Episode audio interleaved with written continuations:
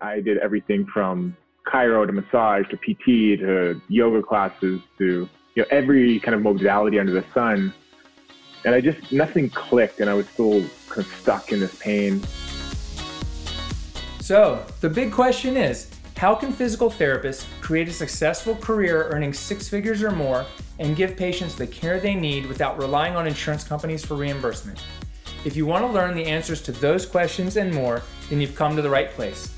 My name is Dr. Aaron LeBauer, physical therapist, business coach, serial entrepreneur, and author of the Cash PT Blueprint. Thanks for joining me today. Hello, welcome back to the Cash PT Lunch Hour podcast. Today I have another special guest, Scott Marcaccio from uh, Myodetox. He's another Canadian on the show, and we're going to talk about how they're taking over the United States with their brand of physiotherapy. So, Scott, welcome to the show, and it's a pleasure to have you here. I appreciate the invite. Yeah, man, it was well. It was great to meet you at uh, Accelerate Live in Toronto earlier this year in the spring. I've been following you guys uh, and Vin. Um, I think I first heard about you when I had Jenn Esquer on the show a few years yeah. ago, and she mentioned she was knew you guys was doing some work with you guys. So um, yeah, you guys are killing awesome. it. Thank you, man. I appreciate it. So putting the work in every day and Right, you do, huh? You, I mean, you ever take a day off? I mean, we're getting there. I'm trying to. It's interesting. Like the first three, four years, you're just so head down and like going, and you realize like as the team grows, like to, to balance things out, you need to be balancing out that vacation. Yeah. Oh, totally. But it's almost. It's not really a balance, really, is it? It's kind of like a a, a work life mesh or marriage or something. You just you put it in there and you get it right? But it's there's no balance is there? No. I mean i, I was talking we just hired a, a, pretty senior guy onto our, our corporate team. And one of the things we were talking about yesterday was just how you know i don't think i've ever felt like this is a job. I basically get to like wake up every day and work with my best friends and try to figure out how we can shift the industry. And so you know it's it's pretty easy to put in there you know 14 hour days and right. doesn't you know, feels like we can go for a while. So yeah, so it's not really work; it's like passion. No, totally, totally passion. It's just you know, I think the fun comes from like trying to solve complex problems, which say the healthcare system is a very complex problem right now. Mm-hmm. So. Yeah, that's awesome. So, what are the big problems you guys are trying to solve? So a few things. I think the there's two main issues we see in the industry right now. One is physical therapy industry is extremely unfriendly to therapists. Mm-hmm. And if we look at the average turnover rates, most PTs leave the profession within 10 or 11 years. You think of coming out of school with, you know, 150, 200K of debt, expecting this is going to be kind of your, your profession. And most therapists get so burned out and so kind of turned off from the industry by year 10 that they opt out and raise their hand and say, I'm out of here. And that to us is a, a huge opportunity to fix. So we, we think a lot about career longevity and how do you, how do you coach a new grad into becoming a you know incredible therapist and then move into an incredible manager and then potentially into clinic ownership down the road and give them a very clear career path. So that's like big problem number one we wake up thinking about. And then number two is how few people understand the real benefits of, of pt mm-hmm. and not from the reactive blew my back out side of things but like starting to come in for regular preventive care. And i think it's been very interesting coming down to the us and learning a lot about the direct access limitations and seeing in, in, certain ways how progressive places like Canada and Australia are looking at PT as a first point of defense for pain. So it, it's it's a really interesting problem to wake up and think about like how do you shift both the consumer behavior around their thinking around that and also some of the the medical lobbying rules. Yeah. Wow. That's awesome. Yeah. So here's one thing that I've been thinking about lately is like not everyone's cut out to be an entrepreneur right? Mm. But a lot of people get their back against the wall and they're either going to leave the profession or build a job for themselves. And mm-hmm. some people don't succeed. And I'm like, well, why shouldn't we also think about creating great jobs for people where they don't feel pressured and they they mm-hmm. have this longevity and they can have a great career? Is is that kind of the same sentiment that you guys are going on? Yeah, 100%. And I think you know you've been business owner long enough. It's just there's a there's a very particular personality type and person that likes the kind of the battle, the daily battles of entrepreneurship. And there's, there's a whole host of people that aren't like that, but are ambitious and want to develop and want to have more from their careers. And I think you know, one of the, the biggest challenges in this space is that it's extremely fragmented and it's a lot of single clinic owners that, you know, as therapists go through school, they don't get great business training. And yet all of a sudden they're opening a business and it's a very entrepreneurial, small business type environment. Um, so the, the incentive structure and the, the training framework along the way kind of sets everyone up to fail. And that's, that's one thing that we're, we're thinking a lot about is how do we empower the industry? And I think you've done a great job of just trying to give great business training and give you know pull together voices that have done this before. Mm-hmm. Um, but that's I totally agree with you. It's just not everyone's ready for that entrepreneurship journey, especially when you're coming out with so much school debt and you get to a point in year six, year seven, year eight, you might start having kids, grabbing a mortgage, and there's there's a lot of factors stacked against people becoming entrepreneurs. Right. Um, so, I, you know, we, we see there's some solutions to that, but it, it takes time and effort to shift the, yeah. the system. Oh, it totally does. So I want to go back and talk about how'd you get into this because you're not a PT, but you're one of the you know most successful and like you guys have one of the fastest growing uh, multi like clinic uh, businesses coming in the U.S. and you guys have a great, I mean, a great presence on social media, et cetera. But you're not a PT, so like, what's the story? Like, where like when you got out of university, you obviously did something else. How'd you get into working with MyoDetox? Yeah, yeah. I think a lot of people are always surprised that I'm not a PT. But in my early days, I was personal training, managing gyms. I just really loved health and biology and anatomy, and I did that all through university. And when I left university, it felt like I'd kind of accomplished everything I'd wanted to in the fitness space. So I ended up really wanting to learn business, and I ended up getting a very random job with a Hong Kong company and got to move over to Europe and I was doing like economic reporting in Europe. And then from there, I got a job with a European telecom company dealing with fiber optics and wireless infrastructure and uh, stuff completely unrelated to healthcare. But my hobby at the time was Olympic weightlifting, and I was really pushing myself. I was also flying back and forth from Europe to Canada a lot. So I was just in bad position, sleep deprivation, not great hydration. I ended up having a mm-hmm. pretty bad injury in one of my training sessions, which led to about two years of chronic back pain. So my QL was constantly lit up and was like sciatic nerve pain, everything. And thus began a, I, prior to that, I was already seeing therapists fairly regularly because I really believed in the power of like preventive care. Mm-hmm. But at that time, then it was like, damn, we gotta, we gotta fix this. And I started really redoubling my efforts to find somebody that could get me out of pain. And I did everything from chiro to massage to PT to yoga classes to you know every kind of modality under the sun. And I just nothing clicked, and I was still kind of stuck in this pain. Sometimes it would go away for a bit, but it just kept coming back. Uh, and then a couple years into that pain, I had a mutual friend of mine who saw Vin, my now business partner, and said, mm-hmm. "You've got to see this guy. He's the best therapist in Toronto.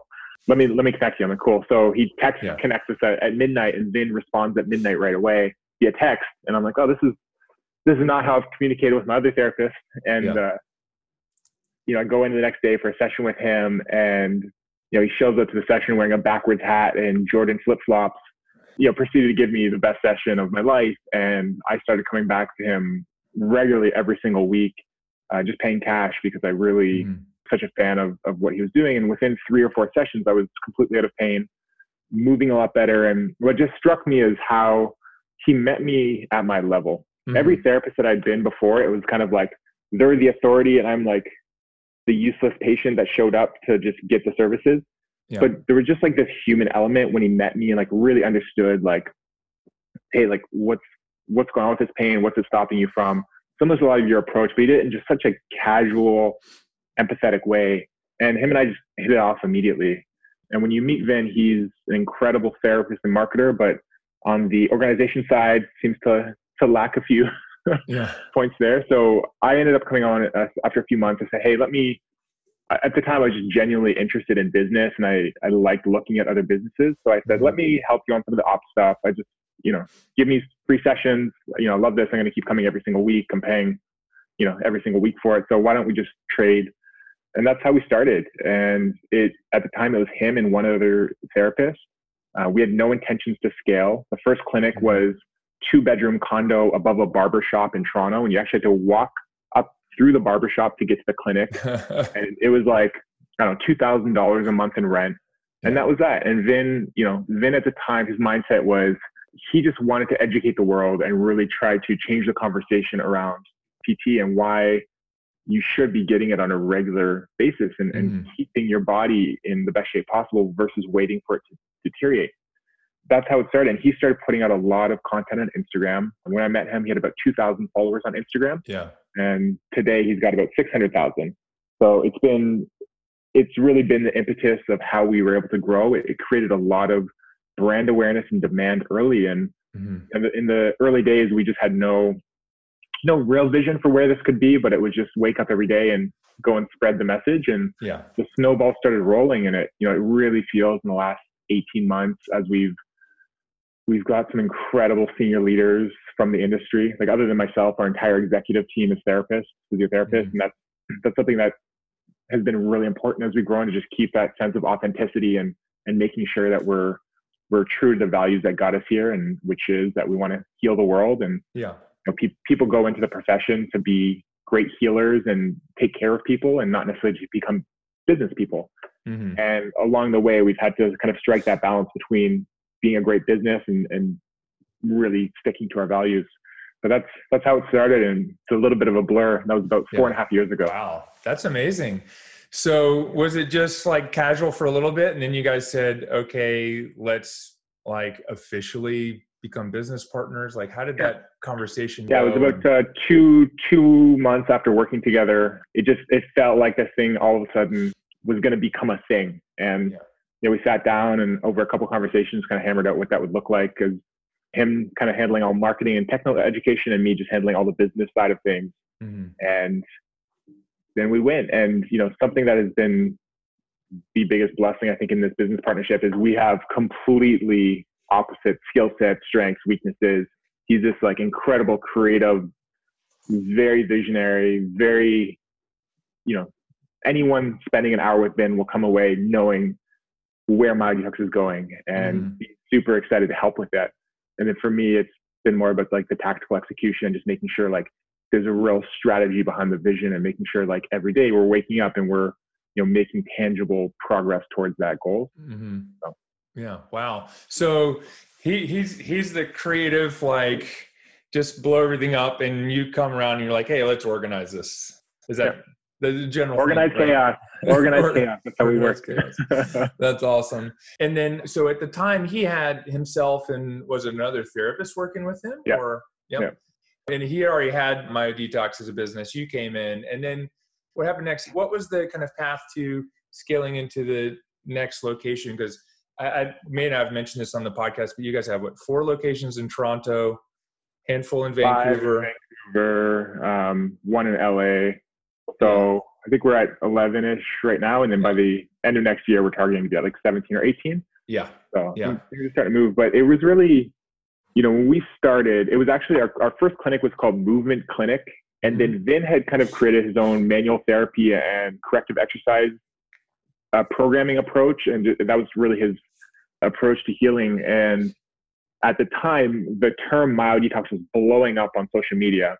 So a few months after we started our partnership, I went to trademark Movement Clinic and also trademark Myodetox, and I realized that one of our competitors had trademarked Movement Clinic like two months before I, I had gone to do it. Oh wow! I had this like wave of depression because I was like, oh no, like our clinic name is gone. And then after a couple days, then I were kind of looking at each other, how do we solve this? And we're like, you know what, let's just let's just call the whole company Myodetox because it was catching on social media and it seemed like it was sticky and there was like a sense of curiosity, like, oh, what is that? And that seems mm-hmm. like actually be drawing people in.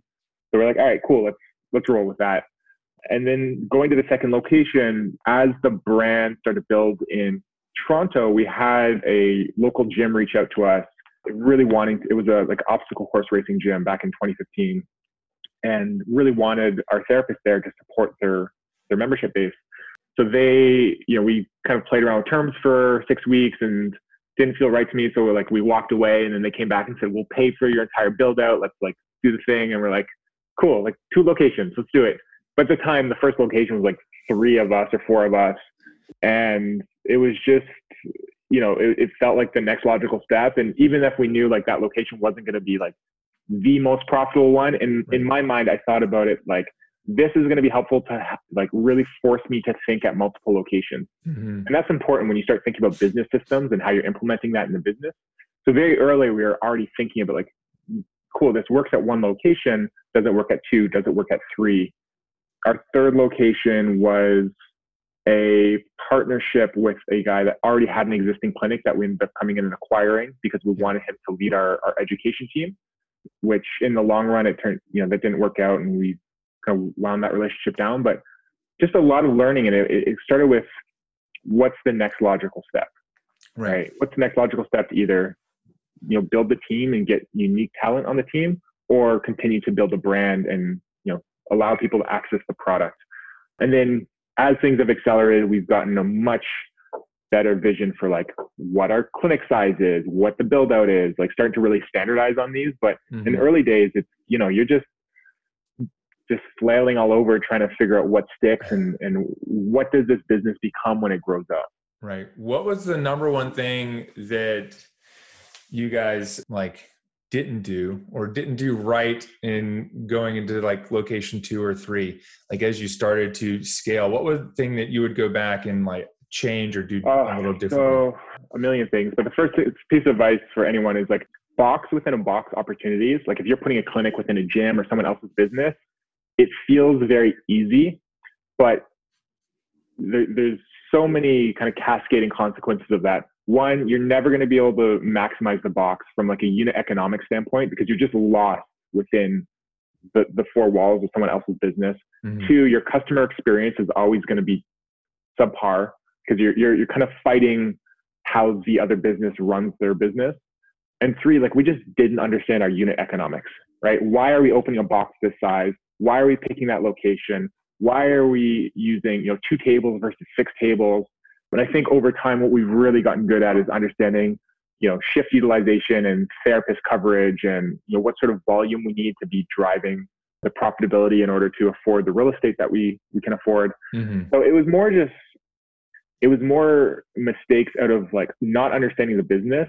And then number two is just being a little too opportunistic and saying yes to everything because it's exciting. And we've really had to switch the dial of like saying no to most things because as the business grows, you start having much more clear vision of like what fits within the core business and what's a distraction. And in the early days, you don't you don't have any reference points to understand what is a distraction because you're still mm-hmm. trying to figure it out. So all of those were essential learning steps for us. Yeah. Um, but going back, knowing what we know now, like I would, I would have done it much differently. yeah, it's you know, and part of it is you almost have to go out and test it a little bit and see like is this going to work? I mean otherwise we're playing it too safe. So you know how do you mix those things? So you know i had a call with a physio from uk yesterday and he was asking my advice. He's got one location and he's he's figuring out if he's going to the second or third. We decided Colton 2016 that like this was going to be a thing and we're going to try to scale it and it was at that time when you you can start taking more risks right i think I think there's like this line that you cross, and you're either going to be one clinic and you're going to crush it and focus all your efforts on that, or you're going to try to push and be that four or five, six clinics. Because to me, like the two to three clinic zone is like no man's land. Mm-hmm. A lot of clinic owners will make less money running two or three clinics, way more headaches, way more admin, way more people issues, etc. And I think you know it was really in 2016 we made the decision and like let's see if we can get this thing to 10 locations.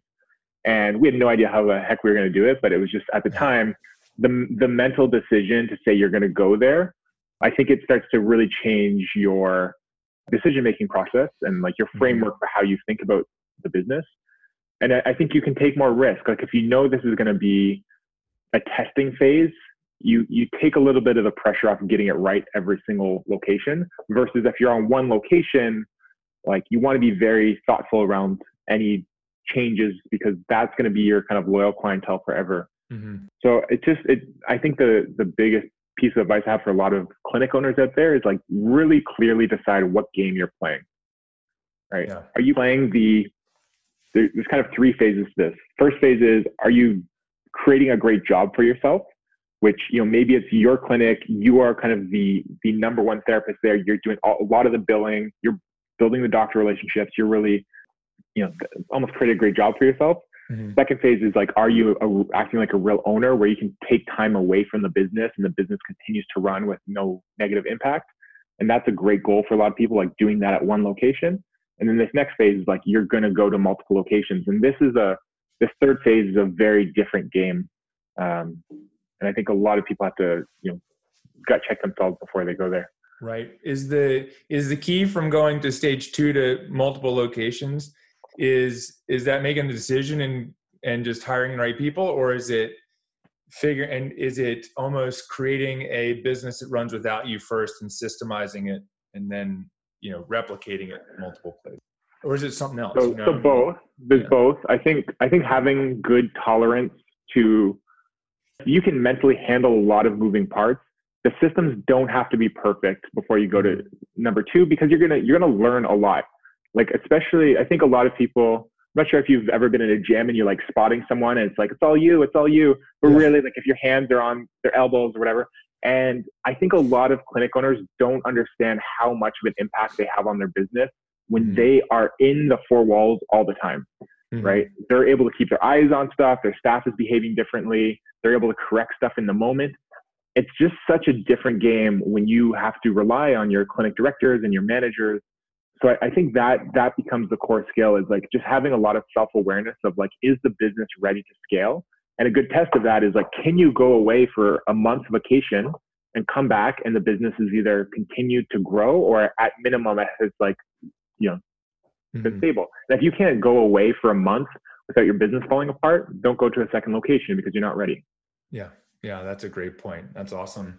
So as you're growing your business, clearly you guys are hiring, you know, and, and you mentioned earlier about creating, you know, better jobs for people. So can you talk about, you know, how you guys are bringing on people? What are you like? Are you bringing on, and I know you're bringing on younger, like millennials, and now we're even almost like, what's the next beyond millennial generation? And Gen, Gen Z. Gen Z. You know, wow. how are you guys bringing them on? Are you doing things different? And I, I don't even know, Scott, are you millennial or are you in like in the middle?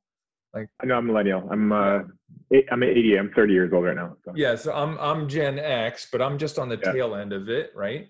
Yeah. Like I don't know. I mean, is there something is there something different you guys are doing? How are you bringing people on, developing them? You know, what is the what's the secret so, to managing, you know, like, you know, I mean watch it's, I mean, look, it's interesting watching older clinic owners trying to manage millennials if you want to call that, but like the the truth about millennials is like we just don't have a high tolerance for bullshit.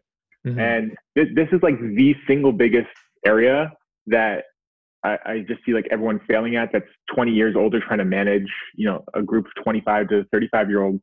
Um, just be transparent and be straight up. Like even for us, we, you know, one of, one of the things we really push is like our staff knows what's going on in the business, both like the good and the bad. And we've got just over 200 people right now um, on mm-hmm. the team. And it's like, we're pretty open with like, oh, we have to deal with this, or you know, we're having to go raise money, or this is what's coming down the construction pipeline, or here's you know the new clinic directors that are coming up. And I think over communicating is what really works well to kind of glue millennials in.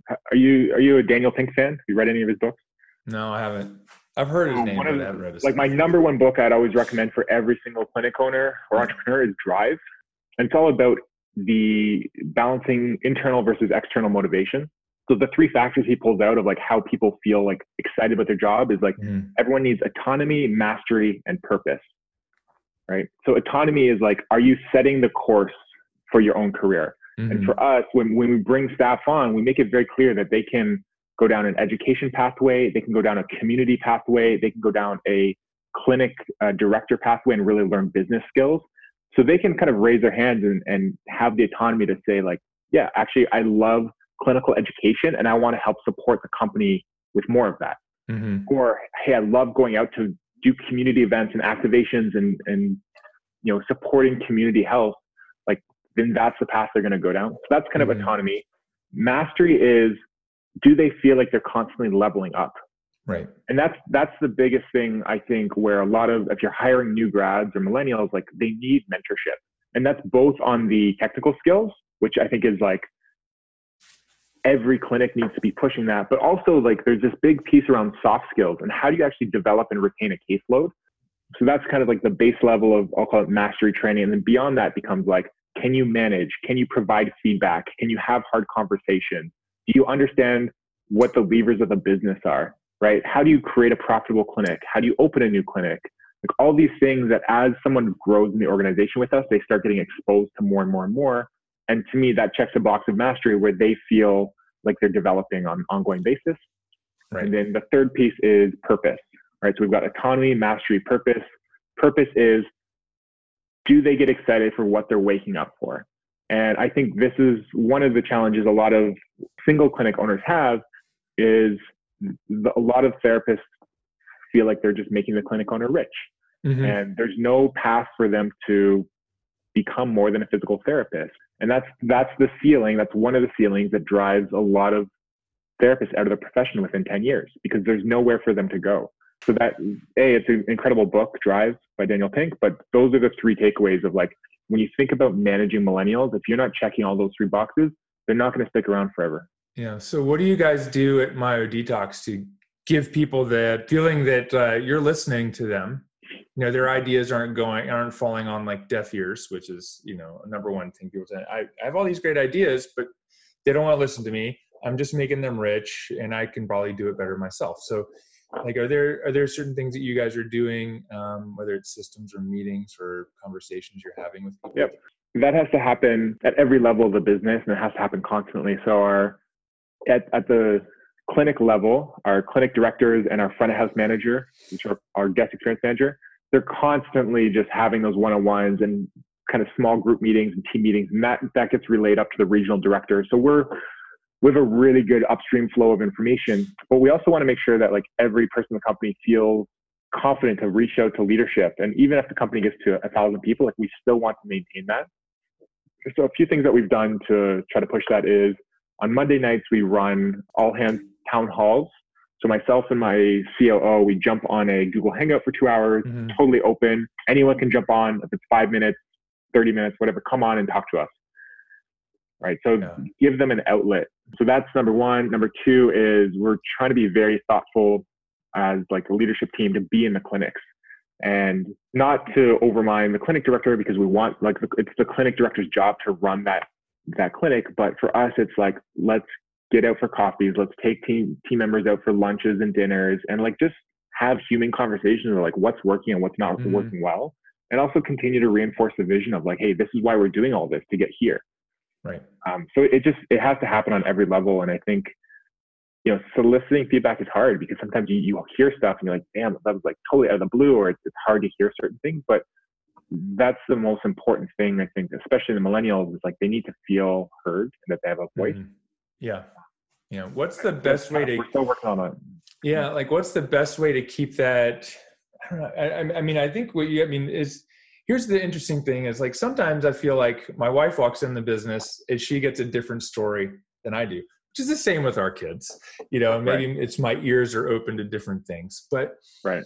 you know, what's the best way to keep the communication system open um, so that people do feel like they have a voice? Is it just like having these opportunities, or is there a way that you communicate this to your staff and employees, like that they do have this ability? So I think having the leadership aligned on messaging is so important. So there's there's two things from a I'll call it like a headquarters lens that we do. So we start the week every Monday morning with uh, a meeting that I call our align and cascade meeting. So in that meeting, we talk about called the five to ten most important issues in the business right now that we're as a team working to solve and we get really aligned on the messaging and the action plan on that. And then part two is cascade, right? We finish that Monday morning meeting and everyone bursts into action and it's, you know, from the regional directors to the, the clinic directors, everyone knows what the focus areas are. Mm-hmm. And then on the Friday, we have a kind of a debrief call where, you know, the five or six kind of main leadership team gets together on a Google Hangout and we just talk about what worked, what didn't work, what are we hearing, so, for example, when you when your wife walks in the clinic and hears a different story, the most important thing is that to understand is that certain people will, vibe with her better than they vibe with you, and mm-hmm. vice versa. So there's just a certain level of vulnerability certain individuals will have with her. What's most important is you and her then getting all the dimensions of the story. She's going to be able to add add some of the picture. You're going to be able to add some of the picture, and then together you guys can figure out, oh, this is probably what's actually happening, and let's address this. And that comes down like the better you know your team and the better you know your staff.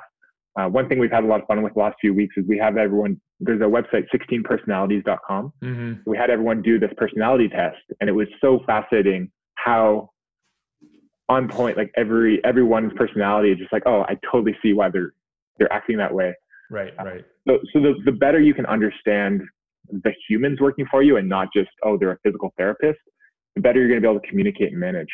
Yeah, that's awesome. You know, that's funny because you were asking me before we started recording, like what I, one of the things I got out of this last weekend in working with Bedros and my mastermind. And one of the things that reminded me is that they said is he was talking about how they, like three different people, um, a couple of the guests and Bedros were like, in our businesses, we're using those personality tests.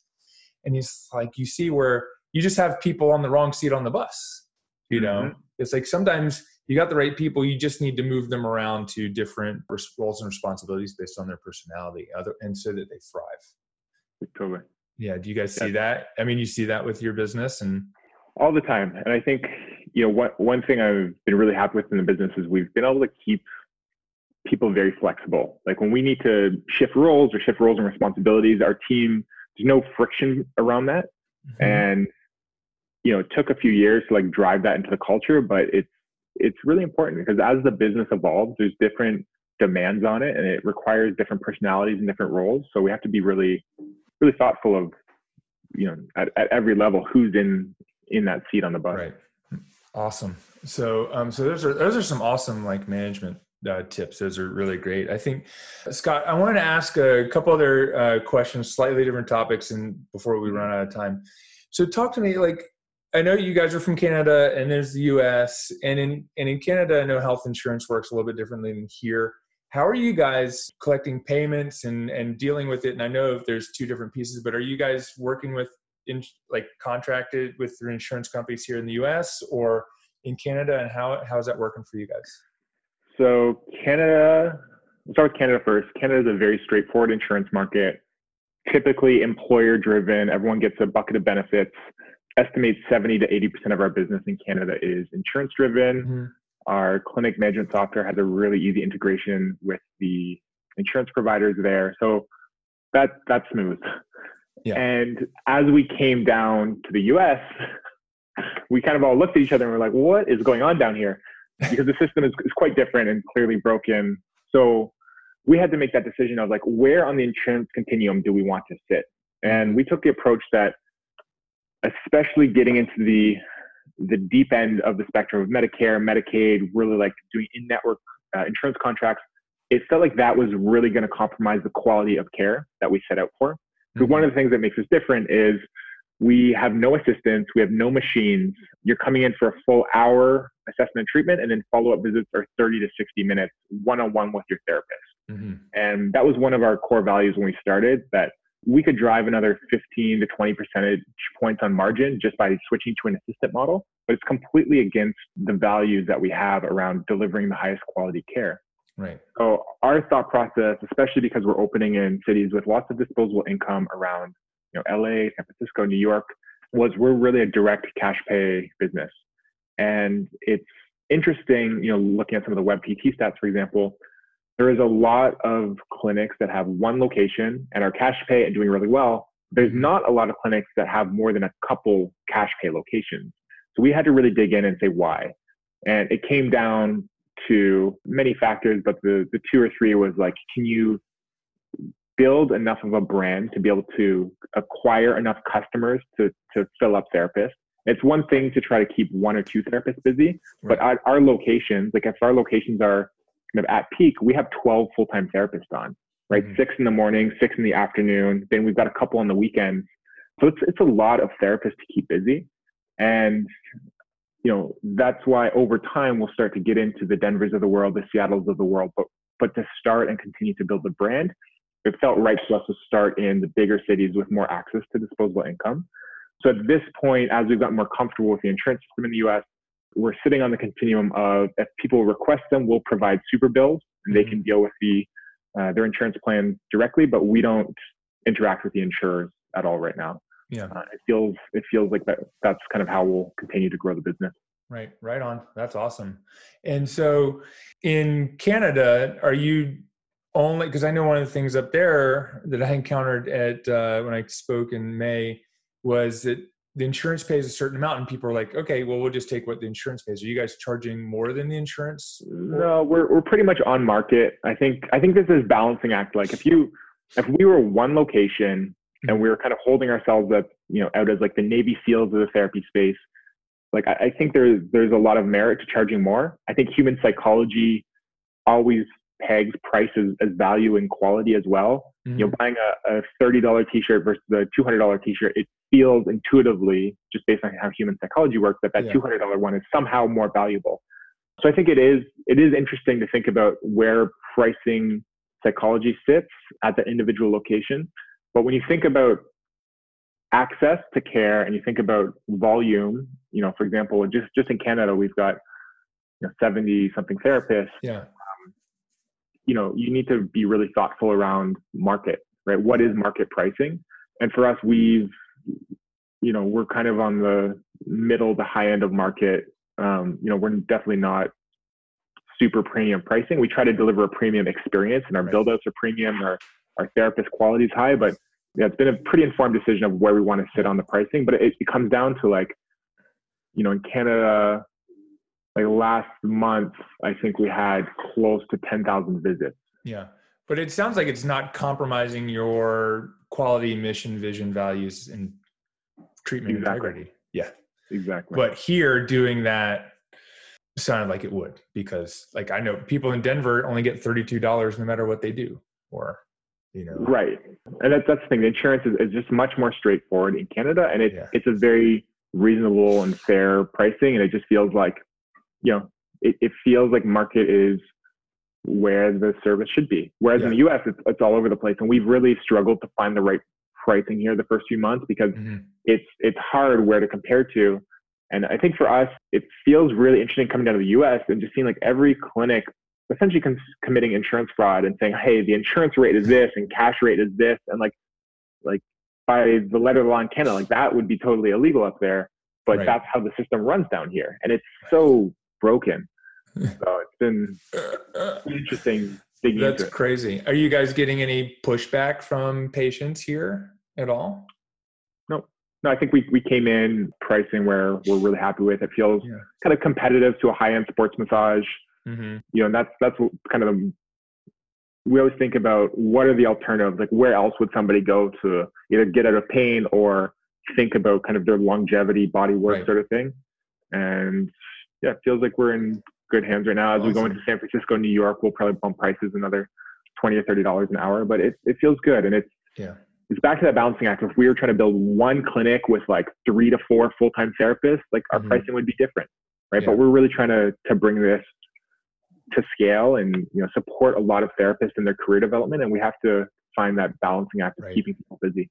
Right. And it's got to be something that's profitable, that allows you to afford the real estate, pay a good salary, develop clinical staff, and be able to do and provide the experience that you guys want to provide. So it's probably a lot of number crunching. A lot of number crunching, yeah. We know therapists have to see this many people. We have to put, we have to utilize the room and space. Like you said, you were staggering therapists, right? Yep what kinds of things are you calculating? Are you calculating in, are you calculating, so you've got different, in each different market, like LA, San Francisco, New York, Vancouver, Toronto, they're all like not inexpensive places to live, but I'm sure that real estate is different in different neighborhoods.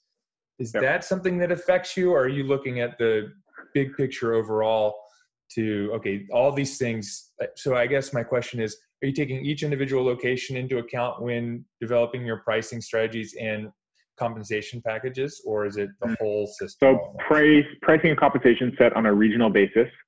Otherwise, I think you start to have some market confusion of like, oh, why why is the pricing here different than four miles away? Mm-hmm. And same with therapists. We want, you know, generally speaking, comp varies regionally, but it doesn't really vary within the city that much. So LA region will have a certain comp plan, San Francisco will have a certain comp plan. Because you also have to look at what's the market rate for, for PTs there, what's the cost of living, right? We always want to be just slightly above market plus have some additional upside for them. So we, we have to do a lot of crunching. So we always think from the big picture of like, let's look at the real estate costs. Like, what does it cost for us to get retail commercial space? Mm-hmm. Right. For example, I just we just signed some real estate in Studio City in Los Angeles, and it's going into a development where no other clinic would ever go. Right. There's going to be an Equinox right beside us, an Erewhon food market, uh, a Next Health, which is like a really high end kind of health bio optimization center, mm-hmm. and you know, at first glance, a lot of clinic owners would see the rent and be like, there is no way we could ever afford that.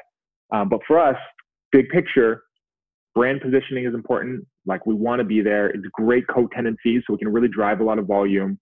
So then we take that and say, okay, this is where we want to be. Here's where the therapist kind of market salaries are. Now let's work that back into a proper clinic financial model and start to understand like what percentage of utilization uh, do therapists have to have? What does our client acquisition have to look like? How many visits per month do we need to be doing? What does our mm-hmm. cancellation rate need to be under?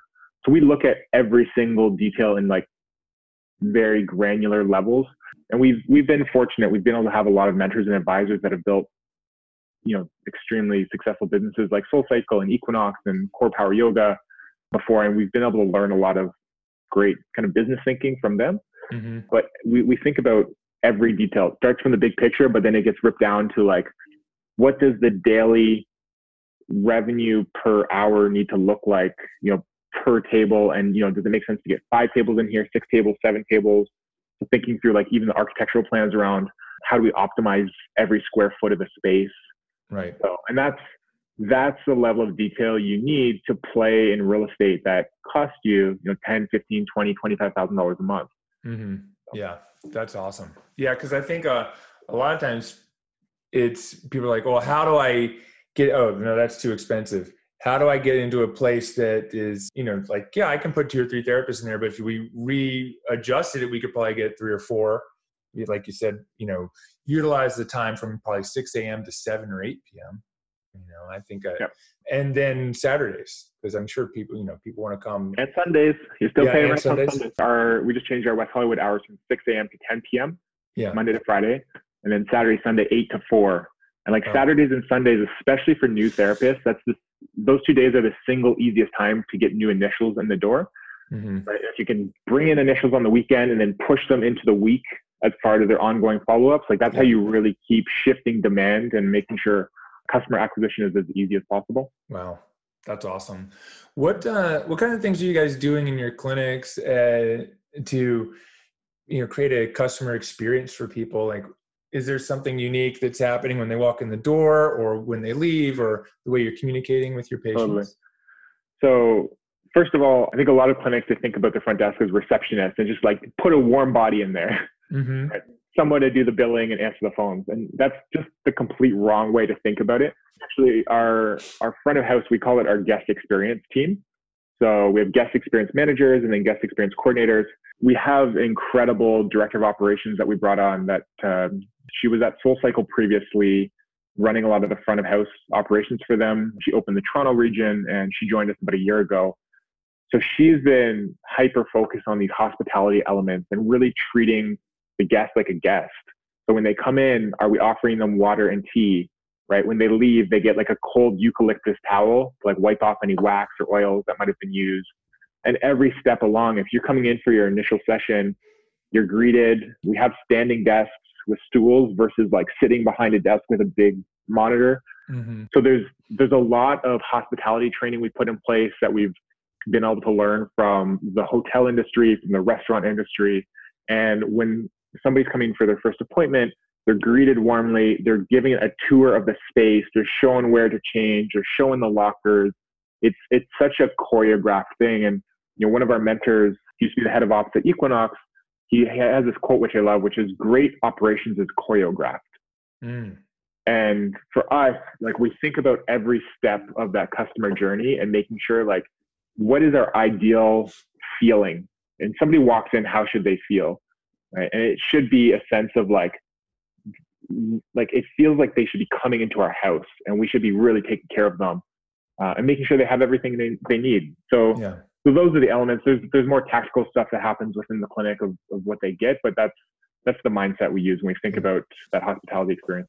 Wow, that's awesome. And that's deep. I, I don't think a lot of people go to that level to think about that, you know, and which is amazing. It's clearly like the attention to detail that you guys have is is one of the big things. Details are everything. I mean, Paul Wright is, you know, another kind of business coach. One yeah. of the stats he always always pushes, I'm not sure how accurate it is, but one of the things he always says is I think it's like 64% of clients self-discharge because of perceived indifference.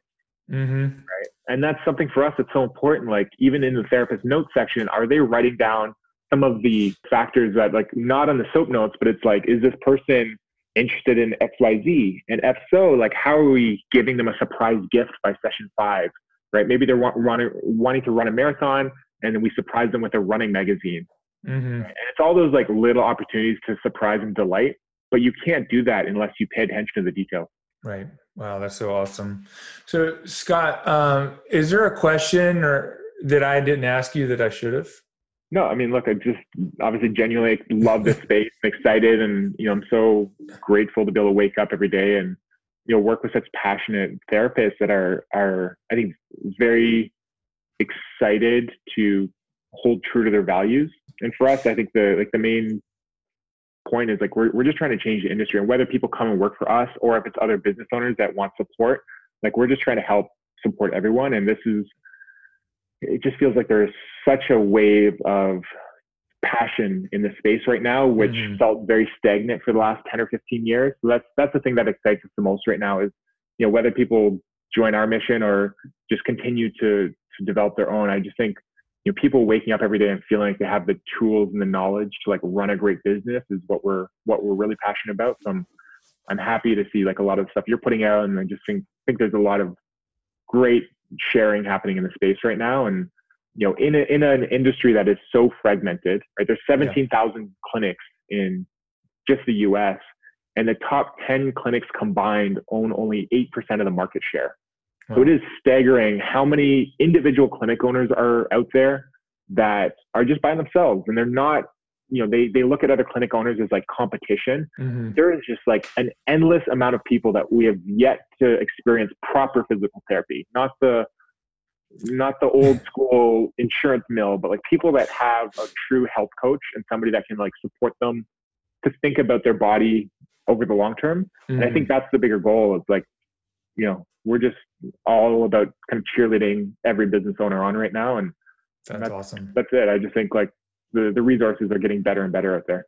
Yeah. Awesome. Yeah, I totally agree. So what's your five year plan? What what's up for Myodetox in the next five years? Yeah, it feels like we're kind of going four weeks at a time right now. But I think our, our, our vision is to change the conversation in the industry and just how do we make physical therapy accessible to the average person and just change like totally the collective consciousness of like how people think about taking care of their bodies. Mm-hmm. And right now it's so backwards, it's so reactive and you know what we have seen is the only way people get inspired and start thinking differently is like through culture right? So if we're collaborating with like drake and you know professional athletes and all that sort of stuff that starts to allow give us the platform to change the conversation. Right. Um, and also just access to care. Uh, something that i'm really passionate about and i'm excited about is we have a kind of philanthropy arm which we do global community trips. So most recently we just sent a few of our therapists over to uh, Lagos, Nigeria, and we trained 100 physiotherapists for two weeks over there in some manual therapy and corrective exercise techniques. And that that for the team was so fulfilling. We've got uh, another trip coming up in Jamaica in a few months. Where we're sending three of our therapists down there. So I think collectively, like we can make real incremental progress in North America. Mm-hmm. But the mm-hmm. reality is, like the average person, if they really want it, they can go find a great therapist. But our bigger mission is like, can we build the brand and the platform and eventually having hundreds of therapists on the team where we can actually start deploying them in third world countries and really supporting like changing healthcare globally. And Africa is a great example for us where the amount of preventive uh, opportunities for children being injured that that goes on because they can't walk to school, they can't help support the family farms, and they're mm-hmm. totally incapable of actually living a life and end up often dying early or being discarded by their family. Right. That's that's ultimately what we can solve. Wow. And we are taking a very you know capitalist entrepreneurial route to get there, but we need to do that to build the infrastructure and resources to actually be able to solve that. Mm-hmm. So that's that's, that's, kind of a five year goal. We're going to continue to just pump as much resources and people into the global community trips as we can, and just keep making it so well known around like physical therapy should be the first point, you know, the first gateway for any pain, mm-hmm. right? People should not be going to their their GP because they're having lower back pain. Right? It's just such a burden on the healthcare yeah. system, which is clearly broken right now. So I think that's that's kind of what we wake up and fight for every day is like let's fix the system that's clearly broken. But on top of that, let's start to support systems that haven't even developed yet and get in early, right? Mm-hmm. And something like Nigeria, if we can start to really educate people that physiotherapy is such a such a viable alternative versus going to visit the hospital, it really is going to help support those economies to develop. So it's, uh, it's a fun fun road to look down. That's awesome. That's a really powerful and an awesome vision. And let me know how I can support you guys in doing that because that sounds great. Yeah, yeah. So Scott, if someone wants to get in touch with you online or learn more about Myodetox, maybe they even want to work for you guys. Where do they find out about you and how do they get in touch? For sure. So we kind of live on Instagram. It's our platform of choice. So check out the at MyoDetox Instagram handle. You can check me out at Scott Mark, so M A R K K on Instagram. If, you know, if there's anything I can do to be helpful in any way, feel free to, to DM me or shoot me an email at scott at myodetox.com. Clearly, my passion is just like supporting business owners. And I think there's a lot of people that are right there and just need that, like, you know, someone to talk to. And, you know, I think some of the, some of the things that we're really going to be focusing on over the next year, year and a half is actually doing meetups because we're traveling so much in these cities. We're going to start doing meetups like a San Francisco meetup, a New York meetup, just to start to get clinic owners together and start to have more interconnectedness around clinic owners and entrepreneurs. And yeah, you know, I, I think a lot of clinic owners have uh, a pretty lonely journey, and for us, we're trying to make that make that less lonely. One for for leading the charge and showing that you can build something amazing in this space that has been so stuck in the mud for so many years. But mm-hmm. but beyond that, trying to share a lot of our learnings around business and how we run a clinic and how you should be thinking about real estate and how you should be thinking about hiring. And then for the last piece, if you're interested in work working with us. Um, we're constantly hiring right now, and I would say check out our um, our website and our careers page. There's a really good video on our careers page called "Work with Us," and it's actually the story. It's like inside MyoDetox. It's a three minute video and shares you know some of my partners with Vin and Nick, our COO, and Drew, who's our, our head of education, just to get a real sense for the the culture behind the brand. Wow, that's awesome. That's awesome. So Scott, thank you so much for being on the show today and making time. And uh, I know you're busy and it took us a few uh, weeks to get this set up, but I really appreciate you being here and sharing everything with with the audience and everybody. Appreciate the invite and yeah, big fan of, of what you're doing. So keep it up. Yeah, I appreciate that. So thank you. Well, this is the Cash PT uh, lunch hour. If you got anything from this show, we uh, just go ahead, screenshot this, share it with your friends on Instagram and tag us, and I'll I'll reshare you, and uh, Scott will probably give you a shout out too, because we'd like to share this message with the world. And see you on the next show. Go big, go all in, and you know, don't listen to people that tell you it's not possible. See you next time.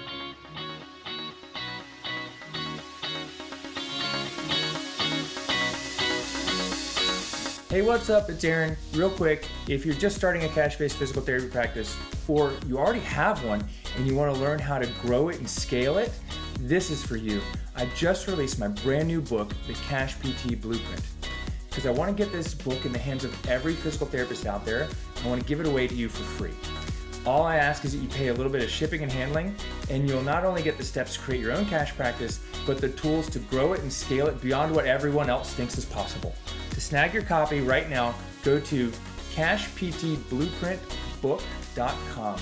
That's C A S H P T B L U E P R I N T B O O K dot com. And we get your copy, give me a shout out somewhere on social media, and we'll talk to you soon.